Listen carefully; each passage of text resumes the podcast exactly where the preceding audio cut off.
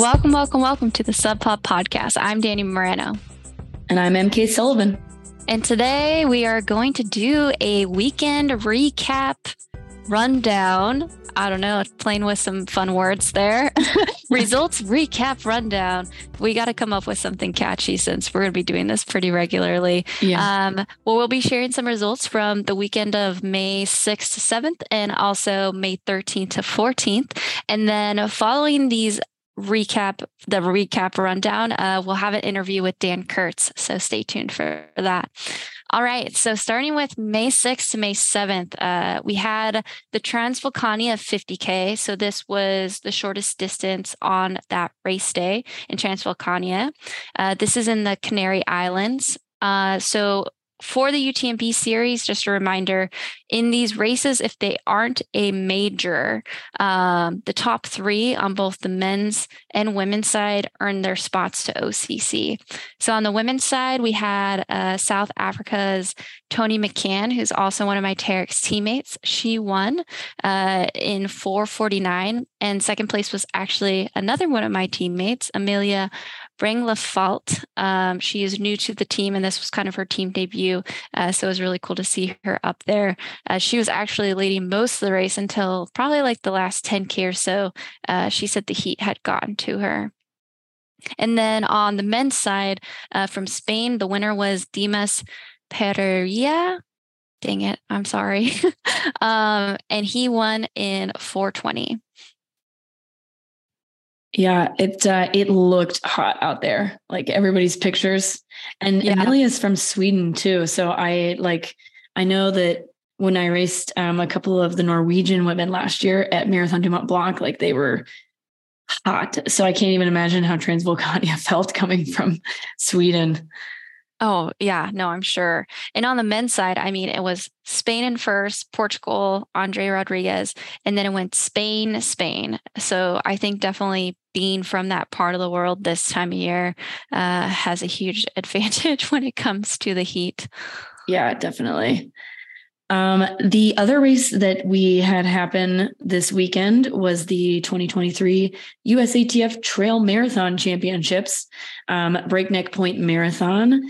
Uh, this was also a qualifier, the final qualifier for the short trail team that goes to Austria uh, for the marathon distance, uh, just a couple weeks from now.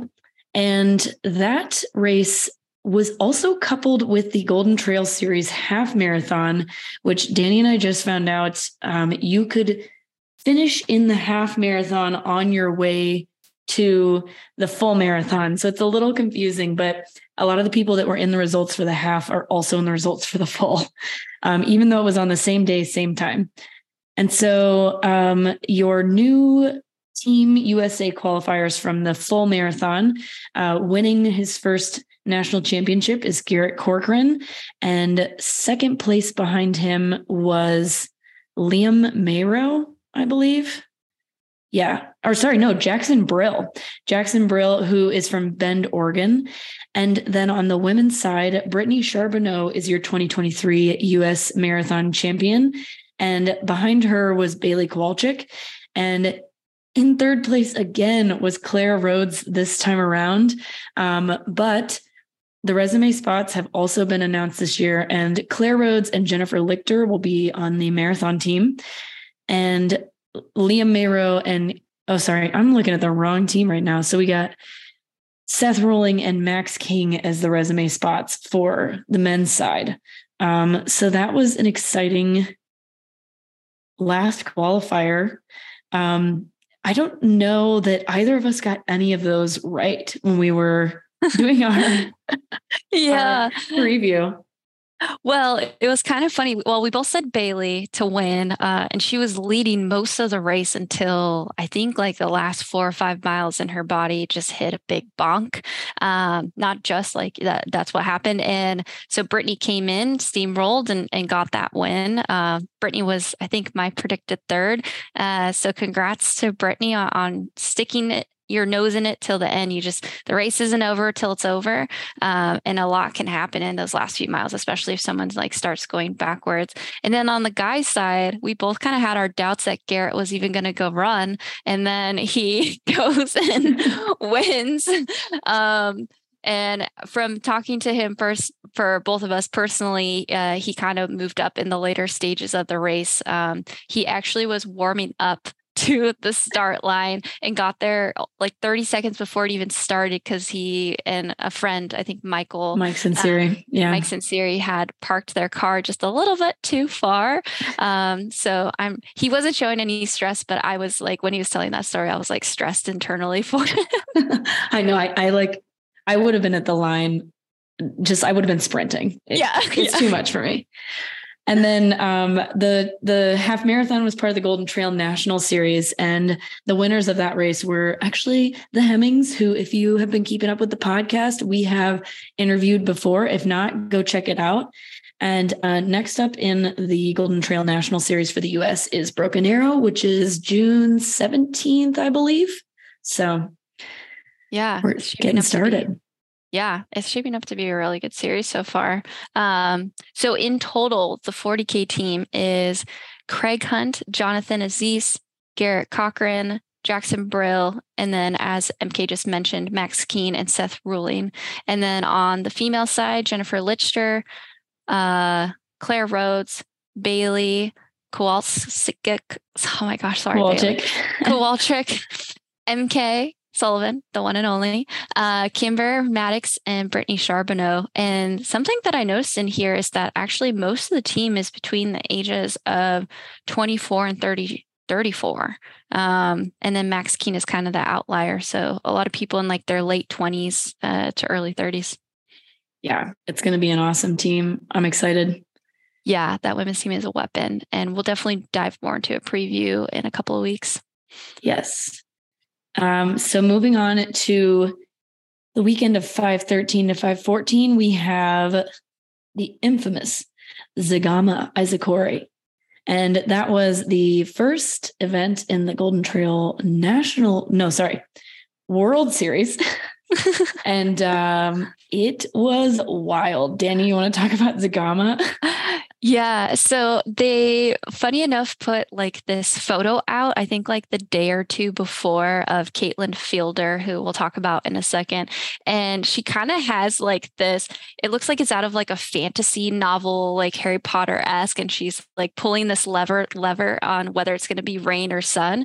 Uh, because what makes Zagama Zegama sometimes is the weather. Like it can be pouring and the way that that dirt is like it just makes it super slippery all the granite is like on it's like you're on ice basically because it's so slippery and the mud like gets sticky um, or it could be sunshine like it was last year and then crazy records are set because you know the course itself is actually quite fast and everything's packed down. That's all to say it ended up being pretty much a, a storm the entire time. Uh, so the times were a little bit slower this year. Um, but someone who wasn't in neither mine, MK's, or Sarah's prediction, uh, Daniela Oemus from Germany actually won the entire thing in 431.54. Uh, this time, I thought was really impressive because she actually would have gotten fourth overall last year compared to last year's conditions. Um, I actually had a chance to meet Daniela last year at the Golden Trail World Series final. She was representing that national series um, result because there's two different sets of results or area, and she had gotten fourth in the national series. And this year she comes out with a bang and wins the whole thing in the first World Series. Pretty big deal. and and to be fourth like last year, last year was historic. All three of the uh, the top three women broke the previous course record. So that's crazy stuff, especially yeah. with those conditions. Yeah. And from what I was seeing online too, is like she wasn't really in the mix uh, until after that really big climb that's famous that has everyone kind of screaming. Uh, and so she started moving up around there and then held that uh, until the end. Yeah, it yeah. looked awesome. Yeah. Um, so then in second was a friend uh, my friend, I was going to say friend of the pod, Caitlin Fielder. Uh, she's from New Zealand, but she lives in Spain. She ran 434.04, also a great time that also would have gotten her fourth last year. Um, she ran really strong. Uh, she was kind of in the mix from the get go and then got a second wind and it was able to uh, kind of uh, keep everyone off of her so she can uh, finish that second place.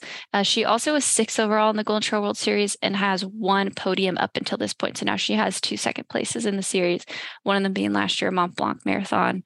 In third was Therese Leboeuf. She's from Switzerland. She ran 437 41. Um, would have been like in the top 10 last year, very respectful time. Um, and this, I believe, was her first podium in the Golden Trail World Series, which from personal experience is like such it's such a cool feeling to like feel like you're you're on the podium of such a big race series and then uh, fifth was actually all of our calls for who was going to be winning the whole thing was Blandine. She is from France. She ran 448.32, also very respectful time, um, especially considering the conditions.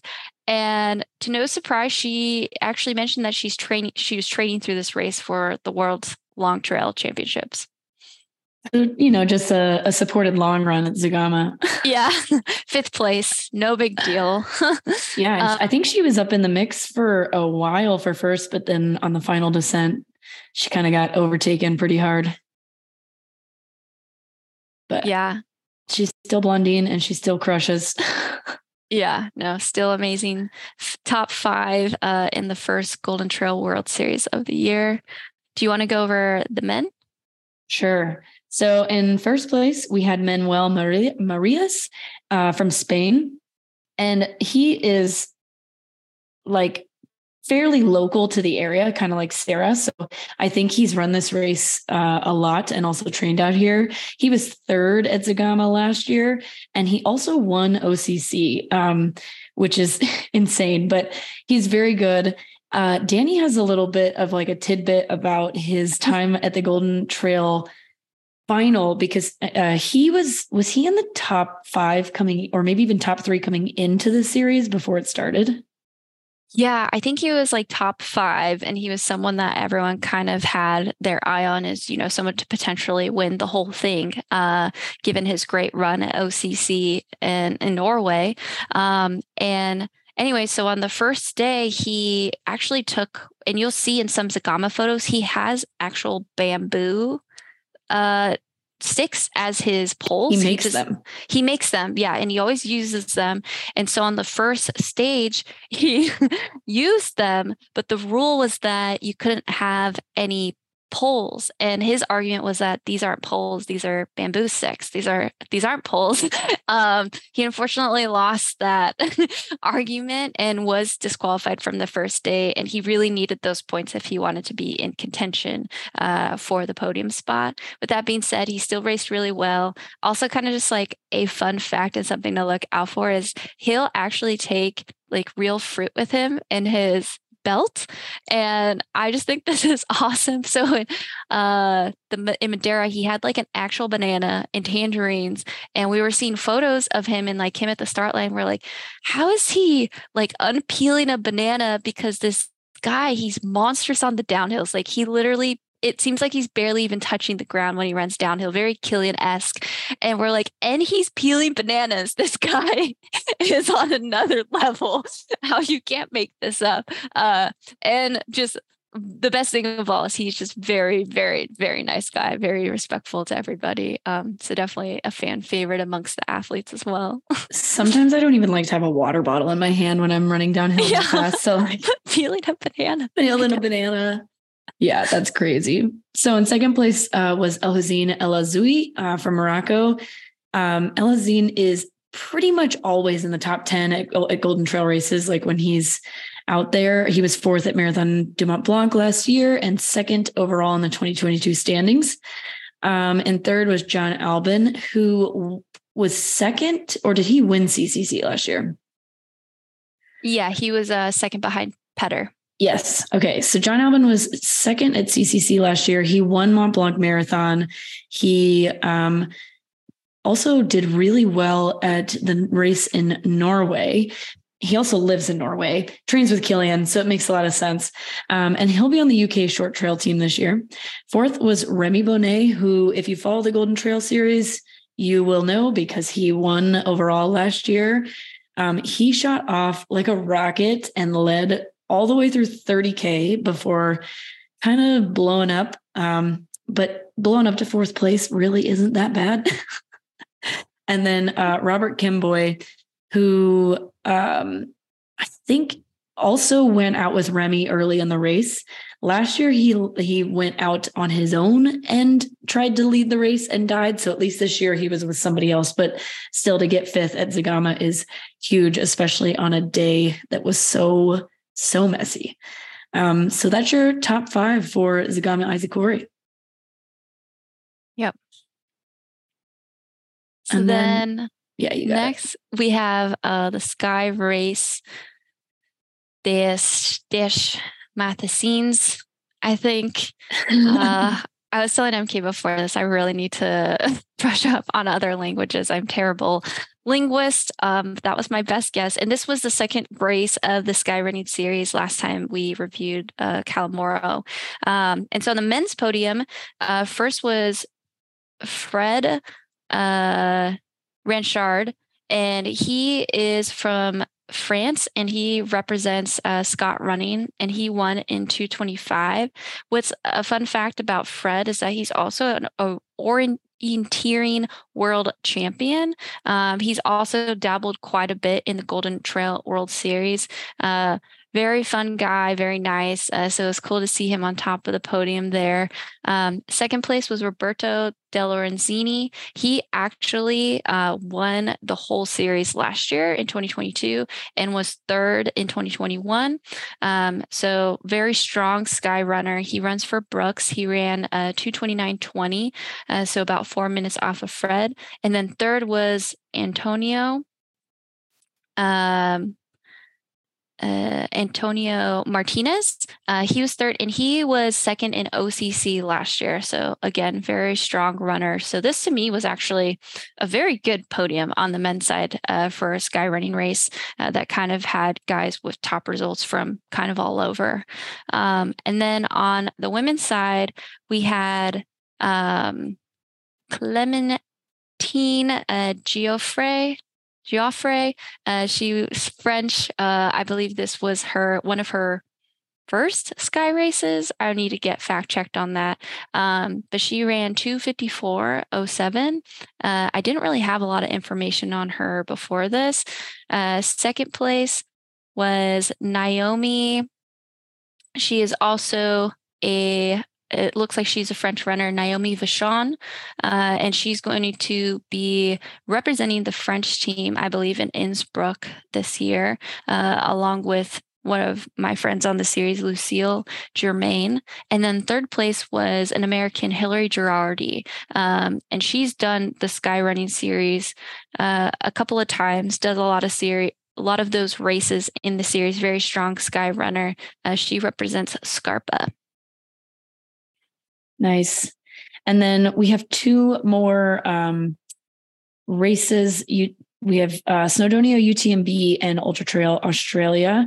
Um, the 50K distance again for OCC. And it's Snowdonia Tom Evans um, was the winner for the day in the 50K with a five hour and 27 minute finish. And Joanna Gelfrin of Sweden was the year winner on the women's side um, in six hours and 46 minutes. And both of them won handily, it looked like. Tom yeah. Evans, 25 minutes ahead, Joanna, 30 minutes ahead. Yeah, they definitely were up in the front quite a bit. Uh, and it looks like a lot of that typical kind of fell running terrain, uh, very wet, uh, kind of boggy, etc. And then our last race was Ultra Trail Australia. This is a newer race to the UTMB series. I don't think it was part of it last year. They also had a 50K. Um, and the winner on the men's side was Blake Turner. Uh, so he ran 420. And then on the women's side, uh, the winner was Ha Hau Ha. She's from Vietnam and she won in 447 and she was only 10 minutes off the, the third place guy. So a reminder for the Transvolcania, Snowdonia, and Ultra Trail Australia, all those top podiums, top threes uh, will earn their spots to OCC. Though, you know, like Tom Evans, I'm not sure if he's going to be running it. so we'll see. And it doesn't yeah, roll down. He's running Western States this year. Yeah. Um, yeah. So that was probably like his tune up or whatever. Yeah, little workout. Or he had to get his stone. So, yeah. fun fact if you are on the podium for OCC, CCC, UTMB, or TDS last year, um, you have to get one stone. And it doesn't matter what place you get in that race. You just have to get the stone. It doesn't have to be top three.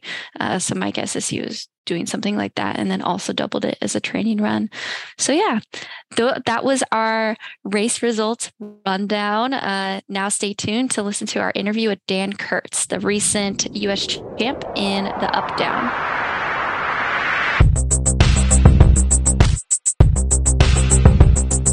Welcome, welcome, welcome to the Subhub podcast. I'm MK Sullivan. And I'm Danny Moreno. And today with us, we have Dan Curts, originally a distance standout from rural Maine. He now lives in Norwich, Vermont, and has become one of the best sub ultra distance athletes in the US. He first shot onto most people's radars when he placed second in the US vertical champs last year at Loon Mountain behind multiple time world champion Joe Gray. Um, last month, Dan was second American at the vertical champs at Sunapee Scramble, but came back the next day and won the classic mountain race champs pretty uh, handily. And uh, he will be representing the US at the World Mountain Running Championships in Austria next month. And I must add that Dan was my athlete to look out for this year. And so far, I'm beating Danny. So welcome, Dan. Hey, yeah, thanks for having me. Super excited to be on on the pod. Yeah, we're super excited to have you as well. Um, kind of as MK said in the intro, at least for me, you weren't a name that I really knew until more so this year. I had heard your name a little bit, but like as someone to watch out for, because sometimes people will come and run these races like once, you know, and they don't, you don't know if they're going to like commit to the sport. So it's great to see you back and uh, getting your first US championship. Yeah, thanks. Yeah, I mean, uh, I guess last spring kind of decided I've always this is always the kind of the stuff I've wanted to do, and then last spring uh, decided to you know actually kind of jump in a bit, and then had some success at uh at Loon, and then was like, all right, well, I guess uh, this is something I should do more of, and then yeah, kind of just uh, snowballed from there, you know. It worked out for you because you got to go to Italy last year for Challenge Stellina, and then you went to Thailand for World Champs, and then you come back and you're a US champion, and now you get to go to Innsbruck, Austria for World Champs. So I think it was a good decision to stick to the trails. Eh, yeah, but it was also like very, very quick because all of a sudden I was like, oh, like, you know, let's do this race. And I'd actually done Whiteface the week before Loon as well and DNF'd because I had no idea what was going on. Like I was cramping so early in the race and basically walked up to the top. It was a it was a very hard climbing race. So like the third mile, I think I had like 1800 feet of climbing, for example. Ouch. And like it was just tough and I was not ready for that. And basically got up to the top of the mountain and uh, just walked off the course, got in the gondola, got back down and was like, well, I'm uh, not doing any more of this.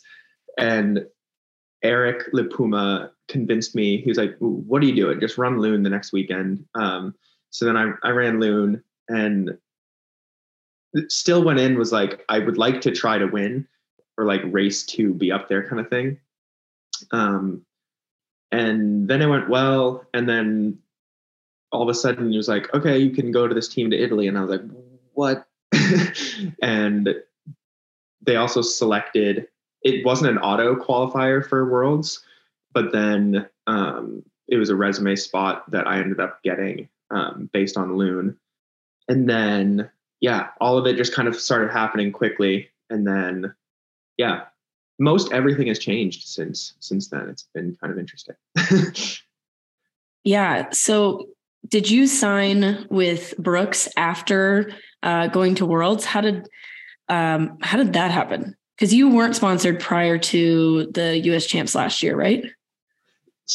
so I had like a little shoe deal with uh, Diadora, which is like this Italian shoe brand.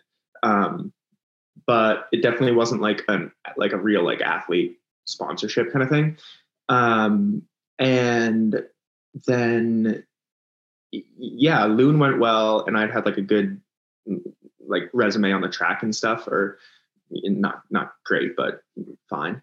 and then um, basically Loon went well, went to Italy, and then I was like on the world team. I was like, okay, I'm just gonna start blasting out emails to you know um, different shoe companies and trying to figure out who team managers and stuff because I, I didn't think loon was like what I was good at. I always thought like if it was descending and technical and like that kind of stuff is what I felt like I was good at based on nothing at all because you're just running alone in the woods mostly and you're like, oh, I feel like I'm so fast, but there's no point of like it's, it's relative to nothing.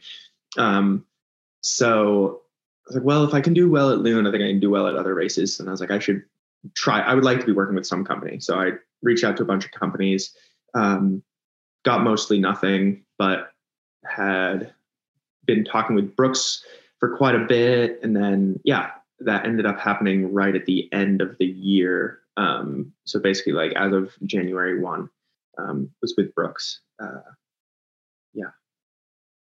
Basically, that's how it happened, I guess. After after Worlds. No, that's awesome. I mean, I feel like a lot of people's goals in this sport, or one of the goals is to get a sponsorship. So it's cool that you're able to partner with a company um, like Brooks, just like from the get go. And it seems to be like you're happy with them. Yeah, no, I really like them. I like the way they handle like social media with the athletes. I like the way they, I like the way they operate. Um, and I always have like even from the track side of things. And I was a little I didn't know their like trail side. I also didn't really know trail running was much of a thing until probably like two years ago, where you could like, oh, like you could do this. Um, and when I started thinking that way, I was having a very tough time giving a shit about racing on the track because I was like, I would so much rather be doing this stuff. Um, and yeah, yeah, I think I think the year ended up kind of coming together okay because I did a couple of these other races. So I did like Waterville Valley is like a classic. Um, they host USA's a lot of years for like the classic mountain race. Um, and then I did some races around here uh, locally that all went quite well. I thought um, I did a hard time trial on Moosilauke, which is like I, I live where like Dartmouth College is. Um, and so there's a super historic time trial they do up that uh, like twice a year every year for the last 50 something years or something ridiculous or since the 50s it's crazy. Um, so i had all i felt like those kept going quite well but they were like you know it's not a golden trail race. It doesn't it's kind of quiet. Um, so it was nice at worlds. I ended up falling into a spot on the classic team. Um, so it was nice to like I finished as like the top American at the classic race and stuff. I felt like it kind of, I don't know, it, it went solidly. So I was glad it didn't just like completely flop, I guess. Yeah, it's kind of crazy. The East Coast seems to have these like really historic, short, fast trail races that like nobody knows about. And they're so cool. Like you have Mount Washington, you know, and like talking with the um, the guys who put on Sunapee, they put on all these really cool like classic and and vertical races, and yeah, I feel like we're really missing out on just like really getting those into the the scene of like Golden Trail and stuff. So it was cool to see like Breakneck, the half marathon, being in the national series this year, just to like give the East Coast some some love. yeah, it's interesting because I like it's it's I think it has a lot of love on like the lower level, but it's like whenever you start talking about elites, it's like everything seems really saturated in like certain towns. Um, and I think there's a lot of cool stuff that's out here that's like uh, certainly much more sky running like I think. So if you if you wanted to do like there's a bunch of places you can get a super steep gnarly ascent like right from town. I mean, I think that's kind of the cool stuff. There's like I can get a V like a true VK a handful of places around, and those those are typically pretty tough to find. I think. Um, it, yeah, yeah so I can't I find any near my house. They're like I have a ton that are really close, but none that are like yeah perfect VK. Well, it's interesting. Like the other day, I went up that same mountain Moosilauke from the other side, and it was like 3,300 feet of climbing in like three and a half miles or 3.6. And I was like, dang, that's like pretty legit. Like, I, I think of it as like this dinky mountain, but it's like pretty, pretty full on. Um, so, so yeah, I think there's, I just think there's more room for everyone to kind of train everywhere. And it's, it is interesting that it's so saturated in certain places right now. I hope that shifts, I guess. yeah, I feel like there's still kind of those epicenters in the meccas, uh, Flagstaff and Boulder. And then now there's like these new cities where, you know, like Salt Lake um, there's like different groups that meet up and stuff to run. Uh, so I think getting out of the city centers is, is, tough, but I do like how people are starting to mix it up. I just drove across the country and it was cool just to like run the different trails, like as I was going across and like have the different technicality and stuff. And yeah, as yeah. you go more east, just like everything's just kind of wet all the time and humid, which makes it super slippery. Um, so yeah, I definitely have a strong appreciation for that, as does MK as well. So um, just to back it up a little bit, so I just want I was watching you on the live stream, Dan, on the classic day, and you were just yeah. bombing on that downhill. Like I I this doesn't mean much, but like I was very, or maybe it does mean something. I don't know how to say this, but it, I was just very because I've seen a lot of Europeans descend technical terrain and they're kind of that's like their niche, like what they're kind of known for, one of the many things they're known for. And I feel like you can really hold your own in like a European race. And I was looking at your PR. So just for the listeners out there, and let me know if these are correct. So 1343 in the 5K. Um, I almost saw like you're four flat in the mile, like you were right there. Yeah, so those are college PRs. So I, I ran uh, I ran 359 I ran 1338 a couple times. Um, yeah. The so sub four miler. Sub four miler. Nice. Yes. Yeah, so you have. I left a lot on the table on the track. I felt like I kept being like much more fit than I was running. So like I would have, especially like right as COVID started. It's like when I ran sub four or whatever, we were just getting ready for like pointing towards the Olympic trials. And it was just like, oh, like I haven't actually run under four. It's the last like meet of the indoor season. Um, like just jump in the mile and I ran under four. It's like, okay, cool. But even then I was like, my heart wasn't in the track. So like I was supposed to have that weekend completely off. My coach was telling me to take it off. And then I was like, well, I was training in Seattle with this little pro group out there. And I was like, but what does off mean? And so then I was like, in Seattle, it was the end of February. And I was like, I haven't seen snow in months and like kind of going crazy. And so I drove out of Seattle both days and ran for like four hours in the snow the first day, three hours in the snow the second day. Like, yeah, I, I felt like I was just leaving a lot on the table fitness wise. And I just couldn't like maximize because I just didn't care about it enough, I guess. Yeah, no, definitely. I feel that's pretty common with uh, a lot of trail runners in that they you know, it's kind of hard because it, it's cool to have like those flashy PRs and they don't always, they're not always there, right? But like when you're racing against people, you're like, oh, I could run so much faster, but the trails are just so much more fun, at least to me. Uh, yeah. Know, it's frustrating. yeah. Um, it's hard to, yeah. hard to balance for sure. Yeah. Yeah. I, I don't know. I think some of the more technical, like, or scarier descents, I think are just so much fun. I don't know. Like I grew up I think basically basically only running in the woods in Maine. And then um, yeah, I think through college, as I started doing runs with like more people, I kind of started piecing together like if I go on a run with someone who's like super fit and very good at running, but then if it was like too hilly or like there are too many rocks or something, I would always kind of like have like a significant upper hand. I felt like, but then um, yeah, I think there have just been a couple occasions in the last year doing stuff where it's like, okay, I think I'm quite good at descending. And I would, I think my goal right now is to be like the best descender of people who can also climb quite well. I think, I think that's kind of the way you have to race if you are going to be good in Italy. I mean, Europe.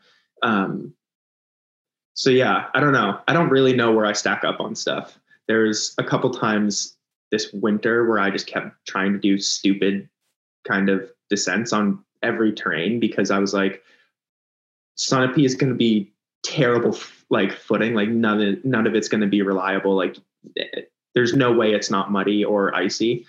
Um, I think many other years it would have been icy, but whatever. Um, so I was training in flag for a couple weeks this winter. I just like drove the van out there, and one of the days I did a workout on the Snowbowl, like up on the ski resort, because it was the only good footing I could find. Like on the snow was the best footing I could find in town. That was like not just post holing through snow or like nothing was clear. And so I did one workout, like the last rep. Um, I went like up a couple reps and then down, and then up a couple reps and down. And the last rep, I think it was like 1.4 miles, and it was like 356 average or something down the back down the mountain because it's like on the snow. And I was like just trying to get my head wrapped around feeling comfortable on snow. Um, which was nice because then some of Sunapee had sections of snow and sections of mud and yeah. Yeah. Yeah. It, it had a mix of all of it. yeah. It was cool. I really wish I was there not to compete, I would have been dead, but just like to run the course and try it out because it looked like a lot of fun. Um, so, where do you think before we kind of dive more into your training because we're really interested about into, about that? Um, where do you kind of think that like athleticism or agileness, if that's a word, comes from? If did you just run growing up, or did you do other sports? Yeah, no, I did other sports. Um, most of like the classic sports. I did baseball, basketball. Um, played a lot of basketball growing up. Um, but before like more organized sports, it was always just kind of outside. Like my cousin was like my age, and early on, my I lived at their house, my like cousin's house with my aunt and uncle and stuff, and they have like this big property um, in Surry, Maine, and just all forest and uh, like goes up to the ocean. And so like all we would do is just run around like to like little idiot kids in the woods. And um yeah, that's basically all we would do. Um and then and then yeah, like started playing com- like normal competitive sports and was always super into that. But then uh, my uncle, that uncle was the high school like track and cross country coach and stuff. And so then um, just kind of fell into that. Because like when I was little, he would like I would be with him for the weekend or something, and he would just go to a road race, and so I'd be like, all right, going to the road race, and um, yeah, kind of fell into that, and then basically in middle school, my mom was like, yeah, so this is how you go to college, basically, if if you want that, and I was like, okay, and so that was kind of the plan from like seventh grade on, basically. Yeah, just keep running. Yeah. It sounds like you it sounds like you basically just were like the Kilian Jornet of the East Coast, like running around the the forest from the time you were a small child, getting those skills in early. I, think, I think that's generous. I think really what it is is I'm like way too ADHD, and most things are like if you just run on a rail trail or something, and it, even if it's like nice and pretty, and it's just like I feel bored the whole time. And so when I'm actually on a trail and you having to think and like dance your feet around the whole time it's like oh i'm actually engaged and not bored and not like thinking about other things and your head's everywhere else. Um, i think that's probably it's more of like a you know it's a more of a bug that i have than anything else. Well it seems to be working so. I so i have a question because you were just talking about how you were in seattle at training and you were like, I haven't seen snow in a while. I got to go run in the snow. And I have this question written down that, like, I've seen on Instagram that you do a ton of trail running in the snow in Vermont because, you know, East Coast winters are brutal. Do you just run all year round or do you add like cross training in or are you just like, nope, got to be on the snow in my trail shoes? Uh, yeah. So this is maybe another weird one. Uh, I don't know, growing up, that's what I would love to do. Like, especially in the winter, the forest is so cool. And so I would just like pack a bag of like dry clothes and like, I don't know, bring my dog. I had like a husky growing up and we would just like go walk through the woods for I don't know, I'd just be way too bored on the weekend or something. and so I'd be like, bring dry socks and a different pair of pants or something because I would inevitably like fall into a stream or something in the winter. And I don't know. I, I think I just love the woods in the winter. And so then um, I think if the if the theory is that like fitness is fitness, and especially on the trail, it's like there's no real like pace specificity you need to train for. It's like aerobic ability, I think really helps for the most part, especially off season, like you're so far from any race specificity. It's like, I don't know, if you just go move around for a while, it doesn't really matter what you're doing, I think. Um, and yeah, so I've never cross trained before this year. This winter, I tried to teach myself how to cross country ski and like do some skimo stuff, um, but had no idea what I was doing. Um, there's I'm really lucky that right here there's a ton of cross country skiing. I think there's something like 200k of groomed ski trails within like 30 minutes of me or something like that. It's like every I don't know. Everyone here skis and has it, the, the number of ski Olympians in town is just bizarre.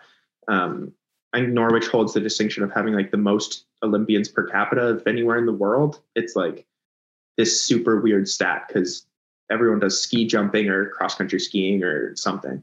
Um, yeah, I don't know. I like I love running in the winter in the snow and stuff. Like it's yeah. hard. You go super slow, but it doesn't really matter, right? Like yeah. I don't know.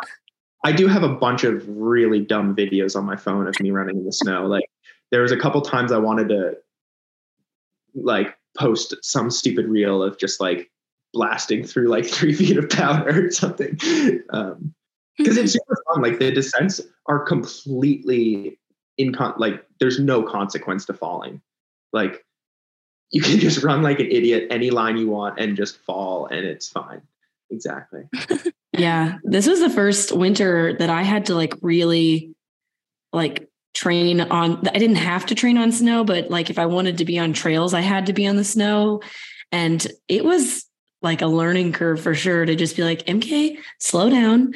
Like it does not matter. You're still moving. Just like keep your heart rate up and you'll be fine. Because I, Danny does that all the time in the winter in Mammoth. But Reno, you can usually find some dry trails, but this year yeah. it was like impossible.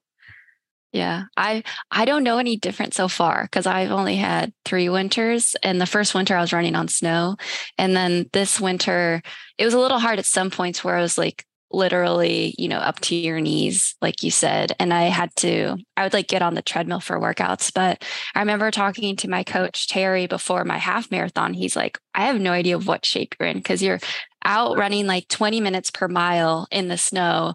And he's like, and you have two treadmill workouts a week and you're hitting the pace, but like that's only two days and your average pace is something that he looks at for your whole week is like 15 minutes a mile.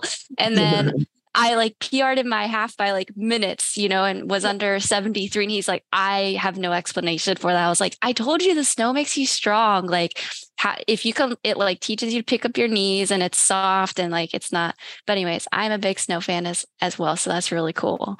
well, so I think it does speak to that. Like, I don't know if you see uh, again on any, there's so many mountain runners that are so good that spend basically all winter, especially in Europe, spend all winter just skiing. And so you're like, okay, skiing, if skiing works, running in the snow is closer to running, like, right, than skiing. And so eh, how would it not work? But then I had the exact same issue. Like, I've never trained like this over the winter at all. And I was trying to just like do more volume and do like all these like super slow, like long kind of days. Long days for me was like, you know, the first time I did like a two and a half hour thing on trail, I was like, oh my God. Um, but then, yeah, so like there was a couple weeks in Flagstaff, honestly, within like probably like a month or five weeks out from Sunapee, where I like didn't run once in the week. And because like access to running was quite bad and frustrating there. And then like, um, so yeah, to Danny's point, I got I was driving back, did tried to do a workout in Tulsa that should have been like totally doable for me. It was supposed to be like 12 by K in like three to 305 or something on like um I don't remember if it's like 90 second jog or whatever it was, but it was like a workout I've done much like should totally be able to do easily and c- couldn't touch it. Like not even close. And so i was like oh i'm in terrible running shape. And i was like Sunapee's so short and like not that climby. I'm gonna get totally worked. Um so i don't know. I had genuinely no idea what was going to happen at Sunapee. I, I thought maybe i'm shooting for top 10 maybe i'm shooting i don't i have no idea what's going to happen. Um, yeah, I think trail running is kind of fun like that. You never know until the day Yeah. of, or if you have some sort of really hard effort. And maybe that's why it's kind of healing, I think, for a lot of people who have been stuck to the track for so long and it's so metrics driven and it's like very much more times than not A plus B equals C. Um, and sometimes you get a little bit more than C, but with the trails, you show up and you're like, well, we're gonna see how this is gonna go because there's no reference except maybe if you like go for like a Strava or like FKT, you know, that other people have done. Um, as far as your training, do you write your own training? Do you have a coach? Yeah, yeah. So my coach right now is Ben True. Um, he's very, I guess, is a trail specific podcast. So um, Ben is very, very successful on the track and road for the last probably 15 years. Um, he's run like 1302 in the 5K and like 2714 for 10K. Uh, very, very accomplished. Um, but he was a cross country skier for a long time and then professional runner. Um, so I think the cross country and his wife is a two time like Olympian in the triathlon. Um, so I think between like understanding triathlon training, ski training, and then like track stuff, um, I think he has like a very good ability to kind of blend concepts and like how it actually probably applies to trail stuff. Um, so yeah, he's we've just been basically collaborating on, but you know, mostly collaborating. I guess mostly he's you know actually writing the stuff, but there's been a bunch of days where I'm like, okay, in Thailand I got beat by this guy who just like you know like he, he can't run but like in this vertical race like he's just crushing me because uh, like it's so much more aerobic but if like if we raced a 10k i'd beat him by like three minutes or something. Like it's so it's so frustrating. Um so i'm like i think we we have to change like this stuff and like why do you think this? And um yeah I, I've, I've been liking it so far So it's a bit collaborative. He helps you with like the the flat stuff and, and you give some feedback on like how how you feel it might be better if you do this in order to get ready for like mountain training. yeah and basically like i don't know when he was doing cross country ski training he would they would do these like four or five hour like od training runs that you're like in the mountains for four or five hours here and you're just like going super slow and uh, i don't know. Basically you want your heart rate super low the whole time. So basically if you're going up steep and rocky stuff you're probably hiking. If it's flat and downhill you're probably jogging. But we i started doing those basically right after thailand. Um, and it was super hard. Like the differences in training between track and trail stuff is like so tough to wrap my mind around sometimes. Uh, i think i've done a good job now but definitely took me kicking my ass a handful of times being like whoa that was way too hard. Like you can't run that hard for three three and a half hours and like come back and still do quality training on the other side. Um, so yeah learning how to eat when you're training is weird. Learning how to try to sustain more volume in the week has been weird. Um, yeah after thailand i just tried to start like doing a lot of that stuff where it's like okay you know 65 to like 80 miles a week of running is not what is going to get you good at this i don't think. Um, and so i just started doing these like weird adventures of like oh this sounds exciting and like i think i'll probably be out for like three to four hours like let's go do that. And so it was winter so none of some of them weren't that fun but i'd like pack a bag and put like a bunch of bagels in there and like bike out to some mountain. And then you're like okay this trail is you cannot bike it. So then you just jog up and then jog back and bike back. And all of a sudden you've been out and your heart rate's been elevated for a couple hours. And yeah just trying to figure it out still i think.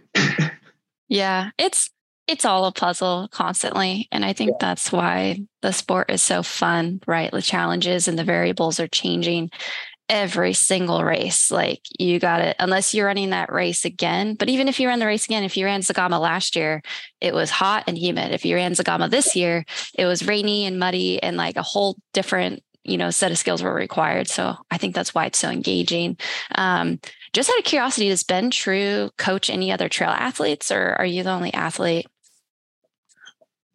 he coaches like a handful of probably more than a handful of people at the moment um, I'm definitely the only one like focusing on trail. When we, um, he was coaching me like when I was on the track. Um, and so then I, I don't know, we also do like a bunch of trail stuff here as well. It's like I ran 15 and a half miles with Ben yesterday morning on we're we're very lucky in like the amount of dirt roads we have here. They're unbelievable. Like we did 15 and a half yesterday morning with 2,200 feet of climbing, like just on dirt roads here. Um, so I, I, think we do end up doing a lot of trail stuff. Um, and so I don't think the transition was super hard initially um, because, yeah, if, if we just ran flat all the time, it would be tough. But um, I don't think it was a crazy change initially, but he yeah no i'm the only trail person he's coaching at the moment but, but yeah. Yeah that's how i got into trail running too and i'm sure danny has like a kind of similar experience where like we both live in places where when we were in college where trails were like really accessible and so we just on our easy days we trained on the trails and then we came back and did you know track workouts and stuff. Yeah. Because uh, prior to that before i moved out here i didn't I had no clue what trail running was. but yeah, I think I think that it it really helps even with like the track stuff. It makes you, you know, stronger. So I think that they go hand in hand pretty well. Um, but so I am curious, are you changing anything in your training to prepare for world champs, like other than just adding volume? Like, are you doing anything more specific or is it like stuff that you've kind of done for the past year already? Um, so it's tough. Like I feel like the last year has been like, okay, we've been doing this, but I think like shifting it to this way is going to be the best thing long term. Um, so yeah, after Thailand, it was like, if I want to be really good in three to five years, I think I need two years of fairly big volume. Um, so kind of got to start that now. I don't know how that's going to go at Sunapee. It might shoot me in the foot. Who knows? Um, so then shifted to that. Now it's kind of tough because it looks like Austria is super, super runnable, which I'm last year would have been pumped about. This year, not that pumped about. um, I think the classic course is something like 39% pavement or something crazy. It's like, yeah, it looks a little weird. Uh, yeah. I don't know why that's what it would be but whatever. So for that, for example, here, it makes no sense for me to go do like go to the whites and do a bunch of steep climbing. Like there's a bunch of places I could get very steep. If it was somewhere else, I would go up and run with Eric. And there's this one trail called like Hellbrook. It goes up where like Stowe is, and it's like 2,100 feet of climbing the first mile. It's like it's pretty tough. Um, and then uh, like that just doesn't make sense. So i think for this i'm just basically going to ski hills and trying to get runnable steep ascents. Um, yeah i can't tell if it's going to be better to focus on the vertical or the classic race for me. If it was i think i might be in better shape like for a sky race at the moment but i can't tell. Um, but then again like last year changed like all my training and it's like all of a sudden attempting to do a lot of vert and since everything out here is pretty techy you're like jumping down stuff. Any descent, you're just like leaping and jumping, and I think it crushes your legs. And I was still kind of getting used to lifting, but I think last night was like the first time I've lifted in like a year. Like, so trying to get back into lifting now, um, I think it was introducing too many like new stimulus at the same time and um, wanted the focus to be on actually being able to run, not being able to lift. So I think kicked out lifting for the last year and then trying to get back to it now. We'll see how sore I am today. I really tell what'll happen. Um, yeah, then like on occasion, it's like I think a track workout makes sense. So like this past week, I did a track workout. Um, yeah, still trying to figure it out. I think you can't get too far away from either side of stuff. Like you have to be able to climb really well. Um, and that takes a certain kind of training. But if you can't run, you're also at a disadvantage. Um, I will say the last year of no lifting and just doing mountain stuff has, I felt quite good lifting. Like I felt like I'd been lifting the whole time. I felt like I'd made improvements, which I was not expecting. But but yeah. Yeah, you've just been doing squats down a mountain for yeah. a whole year. So well, it was interesting because in college, basically, kind of a long story, but basically, no lifting. Definitely not allowed to lift. I wasn't allowed. I wasn't allowed to do push-ups or pull-ups or anything like that. And then like no strides, no quick track stuff. And so when I started lifting out here, it was like, holy crap, this is so new and so weird. Um, yeah. So it's been like keeping shifting things i feel like. One year you lift one year you don't you know? Yeah exactly. That's funny. So you've looked at the course a little bit obviously and um like i guess it's going to be more runnable you think? I i haven't looked much at the at the two short course races but um what what do you do you have like a plan going into the race? Like what do you think i guess is is going to be your strength in in these two um the vertical and the mountain? So i have no idea. Last year i'll say in the vertical race i felt so good for like 13 minutes or something. I remember looking at down at my watch and being like, holy crap, like I'm gonna podium in the vertical race and then the legs came apart like so bad, so bad. I was cramping and like just barely moving. Um, and then I think I just crushed myself. Didn't know I was racing the classic race yet. And then the classic race was like kind of crap. I just felt like I couldn't push super hard. it was like 15th in the classic race. Um, yeah, in Thailand at Worlds. Um, I have no idea how to approach it. I think I think it's kind of it's so much different than racing on the track. Like if you're if someone's going out like way too hard, I think it's harder to go out way over your head in a in a mountain race. Like you're just more limited by how fast you're going to climb. And then I'd like to be the vertical race. I just don't think there's much thinking. I I, I don't know. That could be totally off base. Um, you just got to go out and like red line for as long as possible. Just is what it is. Yeah. The classic race, so it's two laps. Um, I think I would like to climb the first lap, you know, controlled, and then I think on the descent it'll stuff will start shaking out. I, I have no idea. I don't know. Um, yeah. Like that said, Sunapee, like my plan was, I at Sunapee, this in the classic race, I woke up. I would like woke up that I woke up that morning and like my legs are trashed. I feel terrible. Like I don't want to race this at all. But it's classic that people do the mountain like vertical then classic race double. And I was like, I have to get used to this. I have to figure out how to do it. And so um, it's like I guess I'm just doing it. I hope I get top ten. And then I was like, if if for some reason like I'm running well I do not want to lead until the last like half mile. And then got up to the top, had let the top couple people go, and they were like away. And then we started descending, and I was like, just don't take any risks, like just run controlled.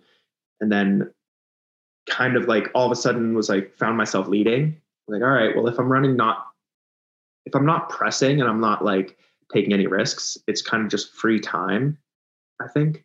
So then I'm like, if I can be leading going into the last climb, then then I just don't have to climb as hard, I think. So maybe that's the plan is just like controlled first two thirds of the race or something, and then it figures out where it's at on its own. I don't know.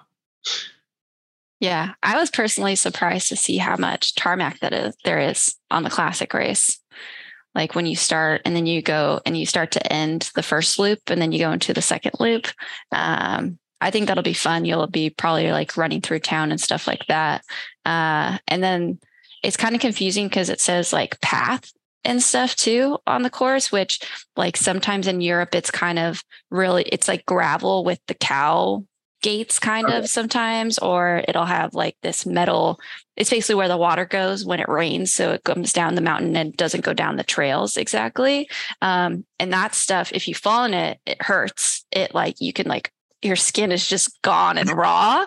But if you can balance yourself, you can go wicked fast on that, like easily, huh. sub fives all day. Um, but it's kind of it's like a weird balance. It's depending if you're coming off of a technical single track.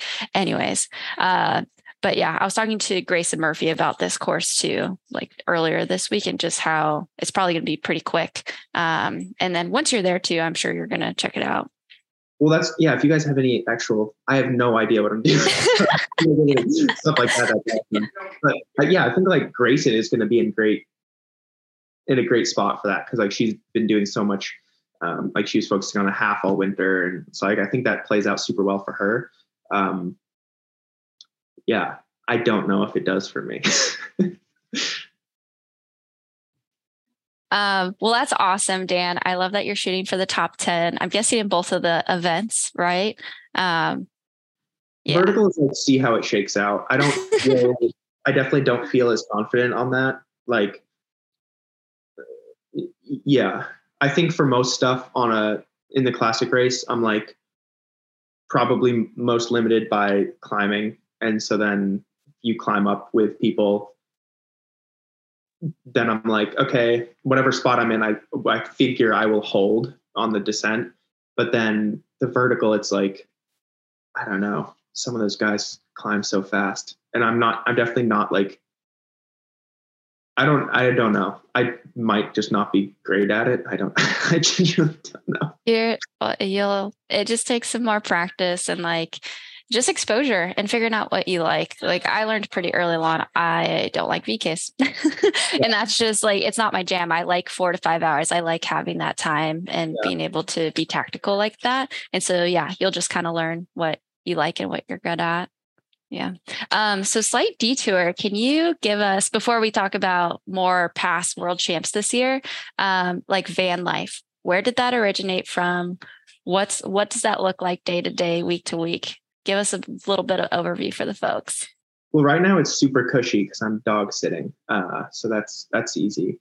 Um, though I am sleeping in the van, so it's not it's not entirely separated yet.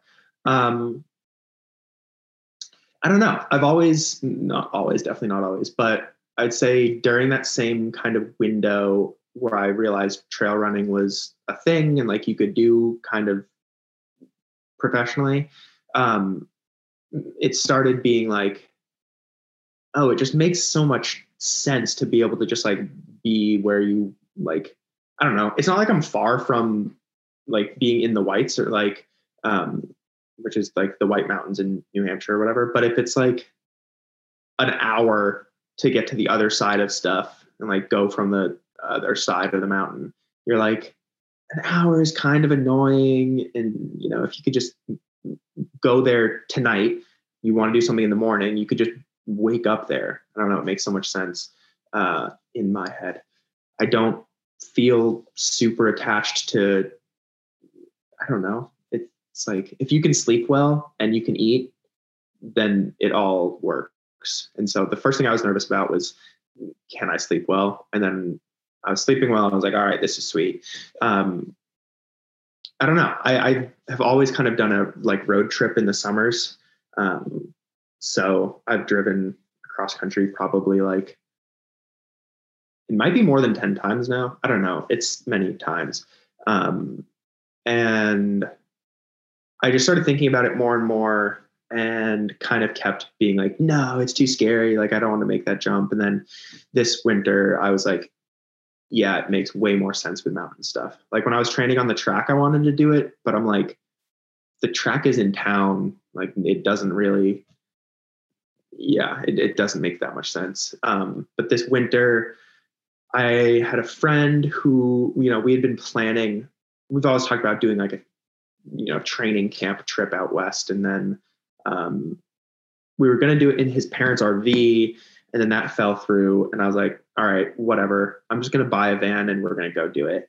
Um, and so bought like a 40 year old van very cheaply. And uh, yeah, went out west and trained and we both kind of like learned how to ski like uh yeah i don't know i think it makes a lot of sense for mountain training stuff i think um i don't know if, if i picture like racing out in the in the us this summer it's like i hate staying in a hotel flying sucks all that stuff kind of is frustrating and takes you out of your routine and like yeah, travel kind of sucks. So if you could sleep in your own bed the night before a race, that's awesome. Um, it's definitely not perfect. Like, and by your own bed, you mean the van, right? Yeah, I mean, I have like a yeah, queen, yeah. Size, queen size bed in the van. Nice. Like, it's um, did you build it out yourself? It was like 50 50. So, like, the bed platform was in there and stuff, but then I like, I don't know, I soldered a new, I soldered a faucet and like put a sink in and put in like a stove and uh, yeah, it's it's an ongoing process though for sure. Like it's an old van, and so that just needs some stuff. Uh, had no idea what I was doing on any of that, and just like tried to figure out as we went. Um, yeah, my brother was working at Home Depot, and so we just I would just like go in and spend so much time in Home Depot and then like try to figure out what to do, and then we'd like bounce ideas off each other, and um, yeah, I'd say mostly successful. There is no heat in the van. Oof. So for the winter, it was pretty cold. Um, and you just have to have a really, really good sleeping bag.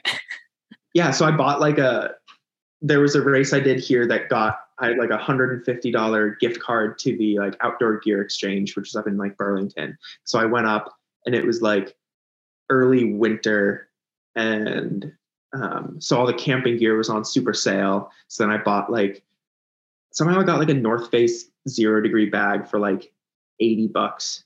I was like super pumped on that. And then like yeah, I definitely like sleeping cold, and so that's all been pretty fine. Um, even in flag this winter, definitely did not use the zero degree most nights. Just kind of like a comforter. Um, yeah. And does your van have a name yet? No, I, I can't settle on one. What are what are your top three options right now? Yeah, we could have the people um, vote yeah, on most, it. most of them are probably uh, not utterable on a podcast. Um, I think yeah, I don't know. Very open to ideas, but I don't know. I, For I all the Dan Curts fans out there, slide into his DMs with some uh, some van name ideas. yeah, if there's good ones, I will definitely repost them. that sounds awesome.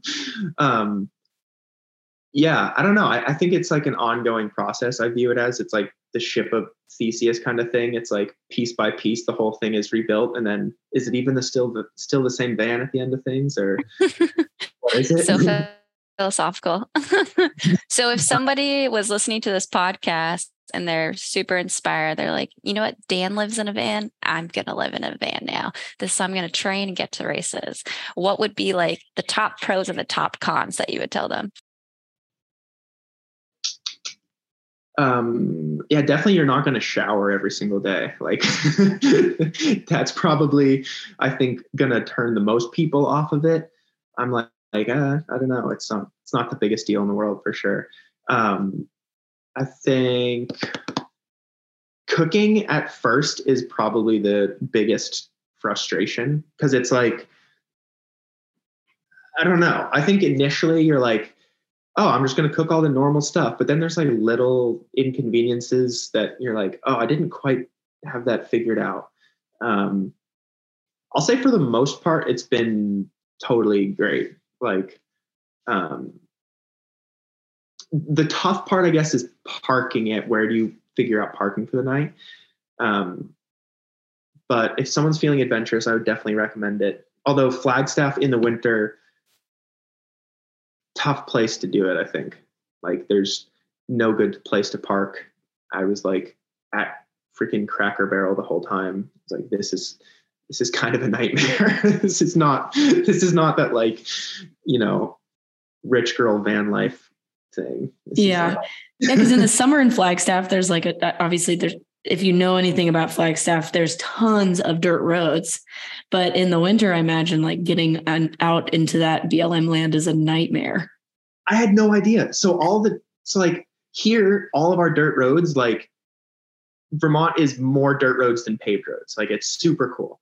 But they're all well like traveled and like they've people have always lived on them. And so it's like if it's they get quite, plowed.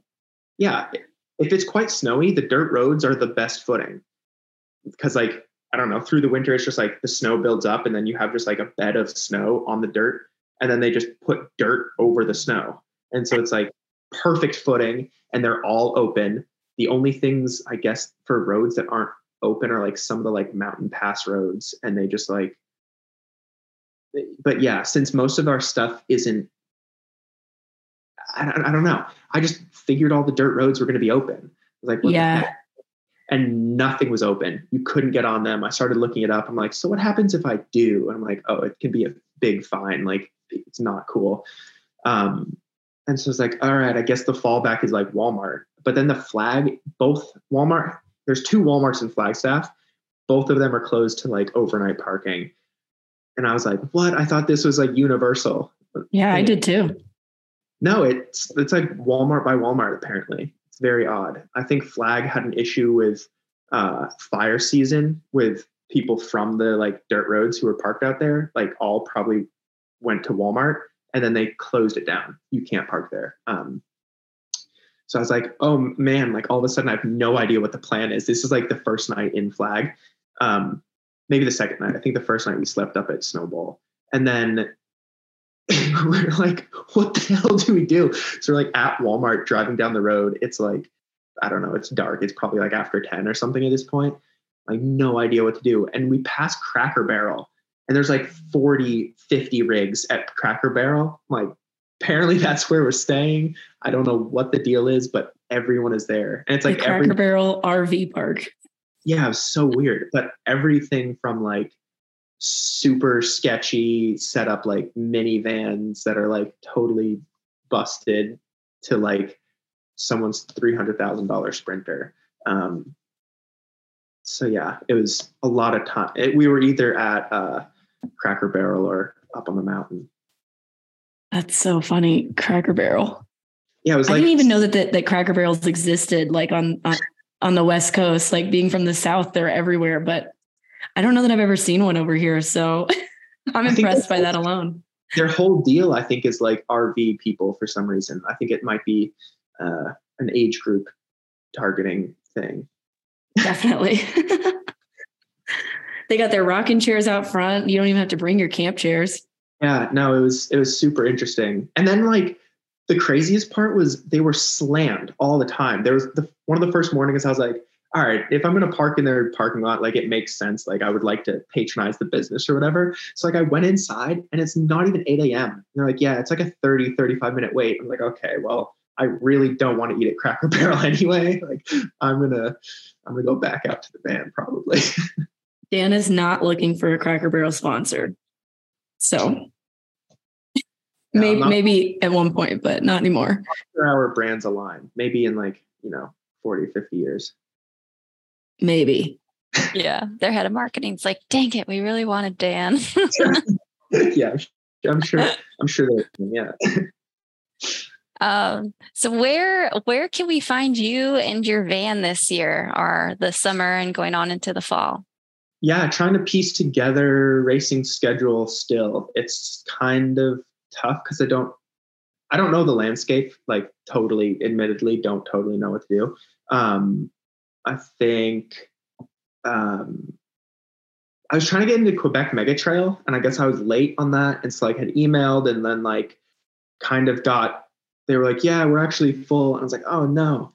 Um, so if anyone has a contact with the Quebec Mega Trail 25K, I would love to do that. And um, kind of in the backyard, would just drive up to Quebec. It would be super easy. So if anyone has a contact there or is racing it, was going to race it and now is not, let me know.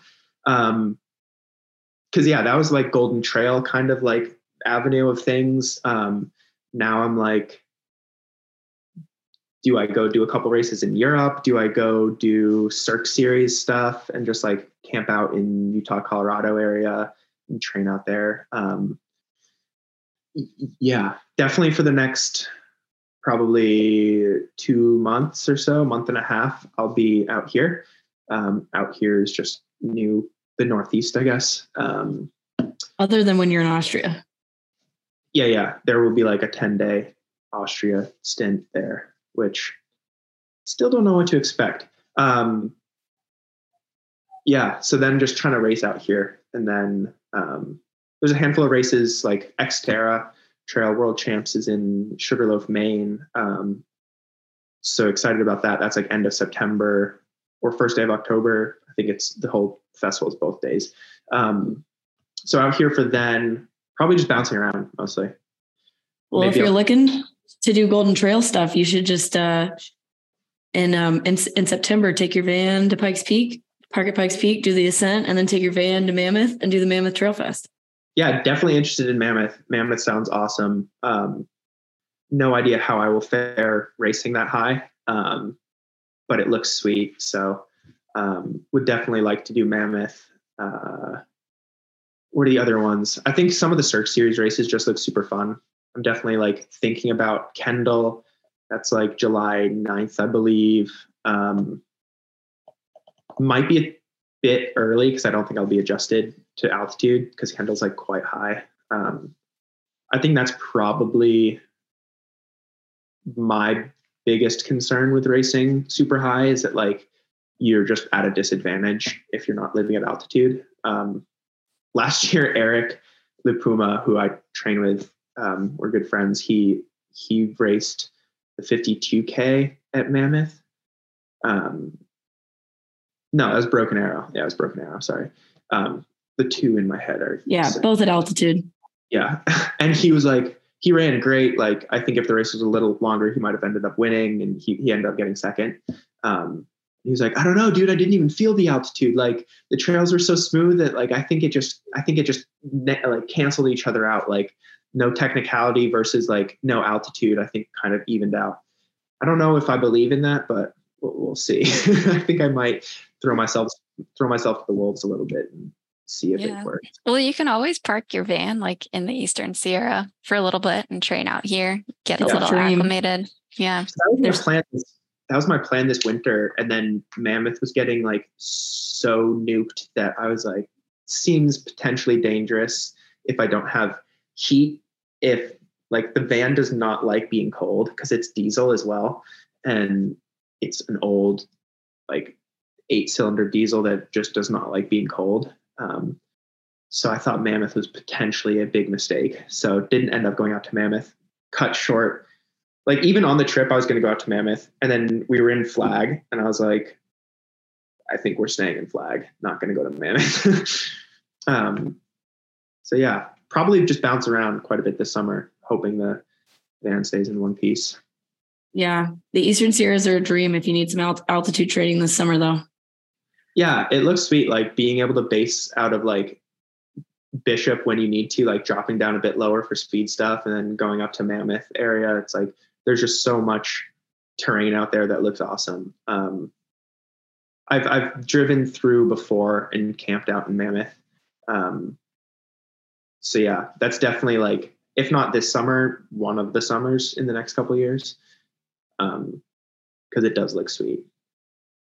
The only thing with altitude that I'm still I still don't totally understand. It's like uh, you obviously can't get the same like power output at altitude, and so you're limited by the aerobic side. So then it's like, how does that transfer? Just totally theoretic. Like I don't, I don't know how how would that transfer to like racing in Europe because it's like in Europe you have to be able to run like faster and steeper. It's like running steep is obviously tough, like musculoskeletal wise, and like yeah, I, I, just I just don't know how everything works. I can I can say from personal experience, and Danny might also be able to. Like every time I go to like sea level, or I mean, Europe's not quite at sea level, but it's close enough. Like obviously, running up trails, like we can't get as fast here, but um, when you start to run on those trails at sea level, like your legs and lungs don't burn in the same way as they do at altitude. Yeah. So you like get out there and you're like, oh, I could do this all day. Like yeah. yeah. i might not be as fast as everybody else but like i i could keep running up this hill for hours and whereas when you're at altitude you get to the top of a mountain and you're like oh my god i gotta like take a second to like recover and get back into my my brain a little bit um so it like you i think it's you're not maybe not quite as like sharp but you can just like hammer into the ground all day long yeah that's how i feel and especially in Europe, usually the races, again, we're doing those kind of longer races, right? Like two, three, four, five, six hours. And those races have multiple climbs. And so you can just hammer every climb. Like it's not like you're losing your gas after the first climb, and you could usually sustain each climb. And Europe really isn't that low. Like if you're racing in Chamonix, you're still getting up to like 7,000 feet at some points. Yeah. Yeah it's interesting because like when I that was the thing I've noticed the most from this winter. Like my legs are they do, don't feel the same. Like the first couple, like at Sunapee, I was like, holy crap! I should have been like maybe running more. I just felt weak. Like couldn't totally tell. Um, so yeah, I, I don't know what the move is. I need to figure that out. it's all a learning process, and the more yeah. you race, the more you'll learn too. It's like sometimes it's not even always about training. It's just about getting into the races. Yeah. At least that, that was my experience last year. Well, what are your guys like favorite, like a little Subhub kind of shout out thing? Like what are the, what are the best US races this summer for someone hoping to race not above 30K? I one of my favorite races is definitely uh, Broken Arrow, but that's probably a little bit like weird with world champs. So I think my my second would be um, I did I did Pikes Peak ascent last year, and especially for somebody like you who's really good at climbing, like that race was so cool huh. to to be able to run to the top of a 14er during a race, and it hurts whether you train at altitude or not. So I think it's uh, it's kind of like an equalizer because everything over ten thousand hurts no matter what. Yeah, yeah, yeah. Yeah, I would say probably what's ever ever in the Golden Trail World Series this year because like you'll just have competition there that'll push you. Um, so Pikes Peak and Mammoth, and you could kind of see how you stack up against some of the world's best in the US. So that's pretty cool. Broken Arrow, the rut is always a really good one just because there's a lot of history there. And so you could like see your times compared to like Kilian Jornet, right? He's run the rut. So you can like see where he was when he was younger. Um, Dane Sinclair. Beautiful. And it's a beautiful course. Um, I think the Cirque series is really good just for like punchy and like getting used to that. Um, I'm trying to think what else. They can even be just like good training races. Yeah, yeah, like really good training races. That's the interesting thing is like you start looking at the schedule and you start piecing together. It's like if you want to do Pikes Peak, Mammoth, and the Rut, it's like I think you can only do like one of those. They're all in like this middle of September, right? It's yeah. like it's tough. Um, but the, then, the ascent to Mammoth is is not terrible just because it's all uphill the first weekend. Yeah, yeah, yeah. Like you can do that, but then I think you know the rut is out. But then yeah. it's that's the kind of thing I'm trying to piece together right now. You're like the schedule is just tough because I would love to do Broken Arrow, but if I'm I'm racing the seventh and the tenth in Austria, and then Broken Arrow is like the 16th or something. And so Austria to like California is like terrible travel. I don't want to do that anyway. and then also like time adjust back and then try to race the next weekend. I'm like, it's probably gonna trash me for like the next six weeks anyways to do three races in that time on top of travel. It's like probably a bad call for the season. Yeah. Yeah, Maybe next year. It's yeah, it's like yeah, and it's so different per person because I know people that are doing that double that are doing worlds and then doing broken arrow. Um, and you just kind of like figure out what works for you. Like personally, I found I raced way too much when I first started trail running and I would burn out before the big races like Yeah. three years in a row. And I just like didn't know. I was just like, well, it seems like everyone else is racing every weekend. So I should be racing every weekend. And I want to do all these fun races. And then I would say these last three years, I've gotten a lot better. And now I can like show up to big races, is what I'm finding. Yeah. Yeah. You need like so much base behind you to fall back on if you're going to race that much. And it's like so hard early because you also need to race to figure out what it's like. And then you have to, it's like, how, what, what, where do you put your eggs in what basket? Um, I don't know. I'm also curious as to like what direction of things like you guys think is interesting. Like, because there's so many avenues, and that's why I think the sub ultra stuff is the coolest because it's like, um, there's so many options. There's so many like short FKTs, right? There's like only so many ultra distance FKTs that are kind that can be that interesting because it's like if something is too manufactured, it's just not that cool. Uh, like if you're like, oh, I'm just to do five loops of this, you're like, well, I feel like one loop is makes the most sense. It's like the most aesthetic thing. It like whatever. Um, so like there's there's so many sides of it. There's like there's like the FKT side. There's the Cirque series side of things where it's like more technical, like fast pace, you know, steep ascents, steep descents, and then there's like the whole Golden Trail side. There's the World Mountain Running Association. Like that's a super cool series, but I think in the U.S. we don't care about it for some reason, even though it's you know they actually are doing drug testing they're doing like a whole series of races that are all in cool places it's just mostly in europe um i don't know there's so many like little avenues to take um just interested on what you guys are kind of excited about for any of that oh man. big question I, we're we're excited about all of it. we just like we're we're kind of in the same headspace as you, I think, where it's like we just want to get people into sub ultra because it just seems like it's so under the radar still, and I think it's gaining traction, like um, with all the media that surrounds it these days. But like we just want to make this a sport that people want to watch and like care about because it is so accessible for so many people because it's like such a shorter event. So you don't have to do like you know a 30 mile long run on the weekend to train for 100k like you can do so much less. So it makes more sense for like the general public to get into this. Yeah and i think that i think that's one of the things initially that was drawing me more to trail stuff is like the media side of things is so much more it's so much more interesting. Like if you see a video of a even the best road race in the world versus like the finish or like that climb at sanctus Berudi or whatever that climb at Zegama is you're like obviously Zegama is way way sicker. Like it's just not comparable.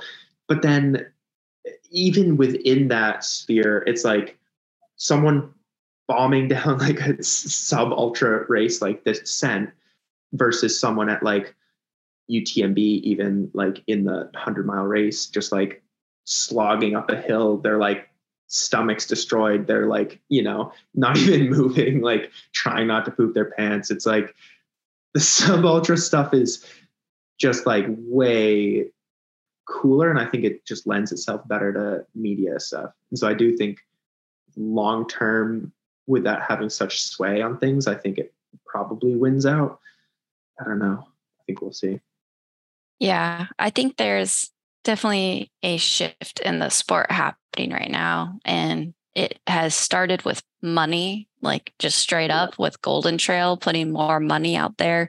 And that has quickly attracted, you know, the best or most of the best sub ultra runners to go there. Um, but I think it's like the media aspect to to like to me what you just explained with like seeing an ultra runner like pushing their limits versus the sub ultra runner. Having been to 100 mile races, like I think that's just as exciting. Yeah. But to like the average viewer, yes, like nine times nine times out of 10, they're going to see the downhiller and want to watch that.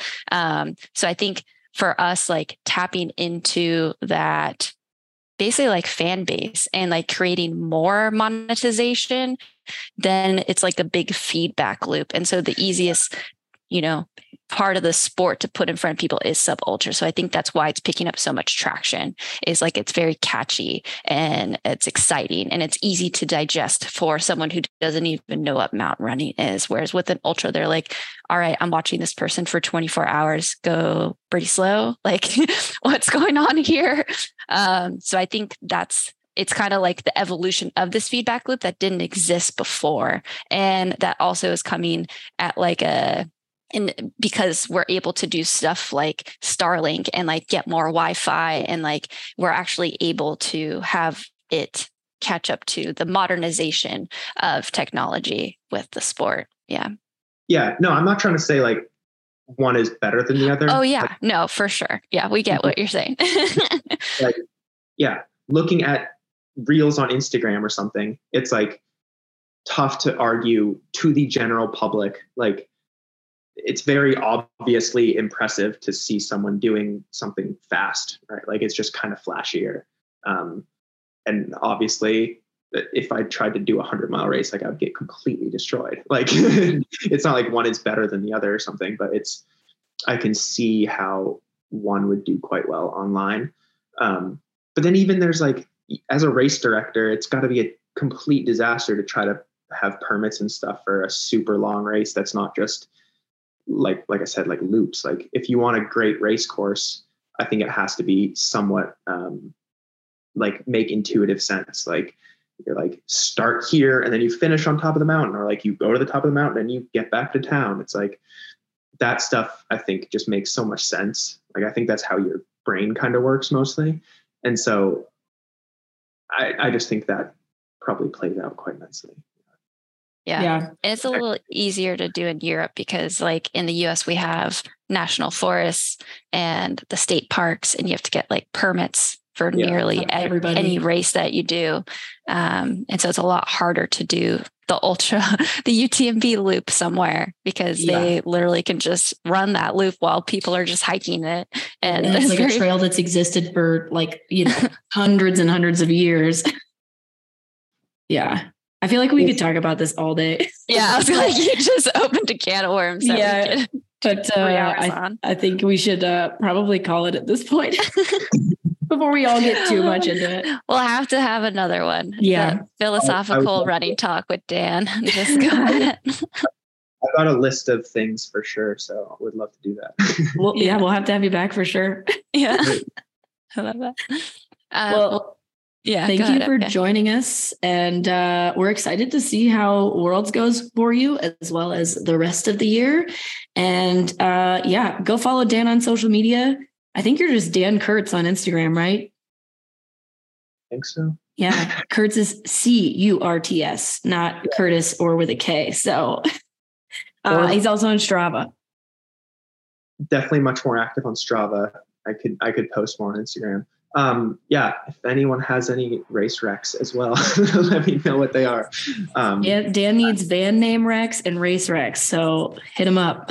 basically, yeah. Thank you guys very much. This is awesome. Absolutely. Thanks for joining. Uh, this has been the Subhub Pod brought to you by Freetrail.